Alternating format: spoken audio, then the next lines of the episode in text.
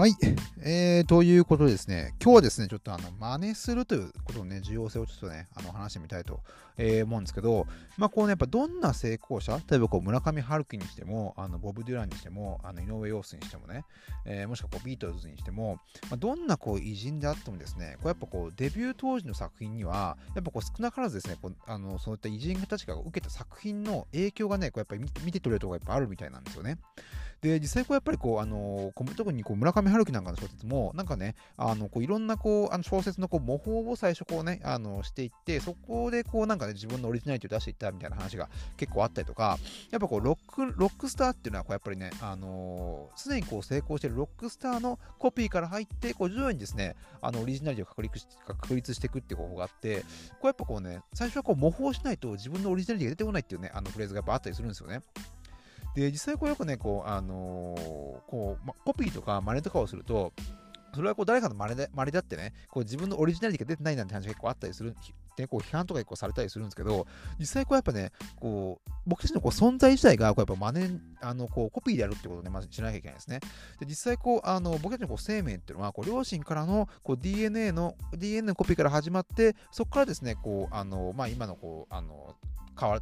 ろいろ進化してきて今の形があるってところもあると思うんですけど、あらゆる生態系っていうのはやっぱこう全てこうコピーすることから始まってるわけですよ。なんでこうコピーをやめてしまうと、僕たちのこう存在自体がですね、なんてこう相棒まれるというか、こう存在をこう認めないことになってしまうんじゃないかなと思ったりするんですね。で、こう実際こう僕たちのこう遺伝子を次の世代に残していかなきゃいけないわけですけども、やっぱこう成功した生物とか、こう成功したこう作品とかをコピーしてどんどんこうね、コピーして複製していかないと、僕たちのこうね、生命とかそういったね、いいコンテンツに維持できないと思うんですよね。で、実際こうビジネスとかもこれ結構一緒のことで、学生時代っていうのはこうカンニングがすごい怒られるわけじゃないですか。なんだけども、こうビジネスマンになってくると、こう生き残るためのカンニングっていうのはね、カンニングするもはこうコピーするっていう行為は、むしろこう褒められる行為であるべきなんじゃないかっていうところがあったりするんですよ。で、実際こう重要なのは、こう真似するかどうかを迷うことなんではなくて、こう真似するスピードがね、やっぱり一番重要になってくるんじゃないかなと思うんですね。で、実際こうスピードとクオリティっていうのはこうなかなかトレードオフの関係があって、なかなかね、うまくいかないってことがあるんじゃないかなと思うんだけど、実際こう今っていうのはこうスピードっていうのはもうクオリティの一部で、実際こうですね、スピードが速いってことがもうクオリティが高いってことに結構近づいてるんじゃないかと思うんですよ。なんでこうもう真似するかどうかをね、こう迷ってる暇があったらですね、とにかくこう真似をして、そのスピードでクオリティを出していくってことをね、やると、どんどんこうね、自分のこうなんていうかな、自分のこうなんかクオリティというか、自分のこう能力が上がっていくってことがあるんじゃないかなと思ったりするんですよね。で、実際こう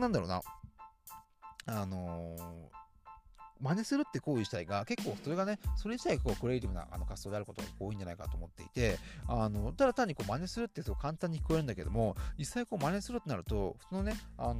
例えばこう人を真似するんであれば、そのね、人のこう成功の背後にあることを全部解読して、自分のこう能力とか自分のね、スタイルに合わせてこう何かをね、作り上げていかなきゃいけないんで、やっぱこうね、真似するっていう行為自体がすごいクリエイティブなことなんじゃないかなと思ったりするんですよね。で、実際こうコロンビア大学のある教授がこれ話した話なんですけど、長い目で見ればね、全てがトースターになるって話をしてるんですよ。で、これどういうことかっていうと、トースターっておそらくね、僕ちょっとそのトースターが出た頃の人間じゃないんで何ともわからないんですけど、多分トースターって初めてこう世の中に出てきた頃っていうのは、多分すごい革新的なね、もので、みんなはこれ、ね、イノベーティブなね、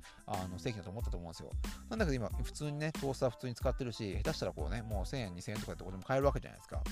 で、つまりはですね、最初はどんだけ独創的なものであったとしても、どんどん時間が経つにつれて、その模倣する人がですね、腕を上げていくと、すべてそういったね、トースター化してしまうと、すべてはこう日常になってしまうことによって、結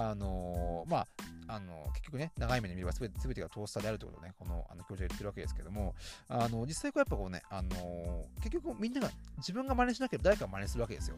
なんで、まずはですね、うまくいってるものを真似することによって、自分の能力を上げていくっていうことをやっていかなきゃいけないんじゃないかと思うんですよね。で、こう TTP ってこう徹底的にパクるの略なんですけど、実際こうね、自分が完全に真似できないところとか、逆にこう真似すると違和感があるなって思うところが、僕はその人個性だと思うんですね。なんでこう個性って最初に言うけれども、実際こうね、何かを対象にして比較しないと個性出てこないと思うんですよね。でこれは自分の個性だって言っても、なんかそれはただ自分が言い張ってるだけで、実際こう誰かのものを真似してみて、ここはちょっと自分は真似できないなとか、これちょっとなんか違和感あるなってところを逆に自分の強みというか個性にしていくことによって、自分の個性っていうのは磨かれていくんじゃないかなと思うんですよ。で特にこうね、変化が強いテクノロジーの業界っていうのはこう真似されて難問世界だと思うんですよね。で逆にこう真似することを躊躇するよりも、まずはこうね、自分でこう徹底的に真似してみて、自分の強みを知って、で早くこう真似される存在になること自体が、やっぱこうテクノロジーの業界ではね、成功者に値するんじゃないかと思うんですよ。特に変化のね、早い業界っていうのはもうパクって当たり前、どんだけそれを早くパクって自分のものにして、でそことの違いを生み出すとか、その中でこう自分のね強みを見出すことができるかってところが、多分ね、こう今後ね、成功者のなんか定義になってくるんじゃないかなと思ったりするんですよね。でよくこう学ぶの語源っていうのは、よく真似ぶから来てるって言われていて、よくこう学ぶってことも真似するところなんですよ。でよくね、習うよりも慣れろって言われると思うんですけど、人間ってやっぱ何かを真似して、それをね何度も繰り返して慣れることによって、能力って身につけていくんじゃないかと思うんで、やっぱこう真似しないことにはね、やっぱね自分の能力を強化するっていう意味ではね、始まらないと思うんですよね。なんでこうね、一番やっぱ重要なところは、真似をすることによって、自分の複製を作っていく、他人の複製をどんどんパクっていって、自分の能力にしていく。で実際こうね、やっぱこう真似するって行為自体が、やっぱね、僕たちが生き残るために不可欠な行為であるし、こう真似をし続けなければね、やっぱ自分のね